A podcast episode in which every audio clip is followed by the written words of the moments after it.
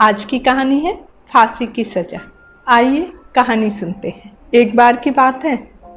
यूनान के सम्राट अपने वज़ीर से किसी बात पर गुस्सा हो जाते हैं और उसे फांसी की सजा सुना देते हैं। लेकिन जिस समय फांसी दिए जाने का समय निश्चित किया जाता है, वज़ीर उस समय दरबार में उपस्थित नहीं रहता। तब सम्राट सैनिकों को आदेश देते हैं कि वज़ीर को जाके सूचित कर दिया जाए कि उसे आज शाम छः बजे फांसी पर लटका दिया जाएगा। सैनिक वज़ीर के घर पहुँचते हैं। वहाँ जाके देखते हैं कि वहाँ का माहौल तो बड़ा ही खुशनुमा है। सब लोग हंस गा रहे हैं। रिश्तेदार, परिवारजन, दोस्त सभी सम्मिलित हैं। उस दिन वज़ीर का जन्मदिन रहता है। वह भरी सभा में जाके ऐलान कर देते हैं कि आज शाम छः बजे वज़ीर को फांसी पर लटका दिया जाएगा। यह सुनकर वहाँ उपस्थित सभी लोग बहुत दुखी हो जाते हैं। नाच गाना बंद करके सब एक तरफ़ बैठ जाते हैं। बड़ा शांत माहौल हो जाता है। तभी वज़ीर बहुत ज़ोर से हंसता है और बोलता है, ऊपर वाले का लाख लाख शुक्रिया कि उसने फांसी दिए जाने का समय छः बजे चुना। नहीं तो मैं आप सबके साथ जश्न कैसे मना पाता? चलो, जश्न मनाते हैं। तब सभी लोग बोलते हैं, हम लोग जश्न कैसे मना सकते हैं?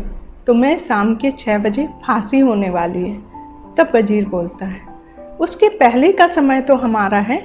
हमें आप सबके साथ खुशी से यह समय बिताना है। चलो, और सबको मना लेता है। जश्न फिर से चालू हो जाता है। सैनिक वापस जाके सम्राट को सारा हाल सुनाते हैं। सम्राट को यकीन नहीं होता। वह वज़ीर के घर पहुँच जाते हैं। वहाँ जाके देखते हैं कि सभी लोग हंस गा रहे हैं, नाच रहे हैं। तब वह वज़ीर को ज़ोर से चिल्लाते हैं।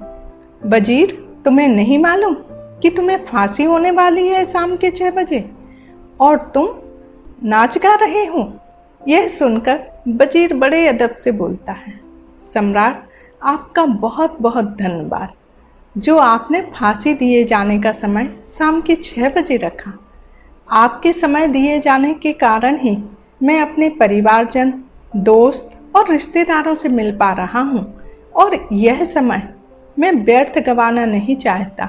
मैं इन सभी के साथ मिलकर और खुश होकर बिताना चाहता हूँ।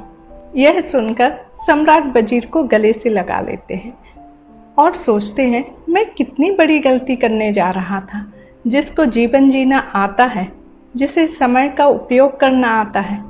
मैं उसे फांसी पर लटका रहा था और वज़ीर की सज़ा माफ़ कर देते हैं।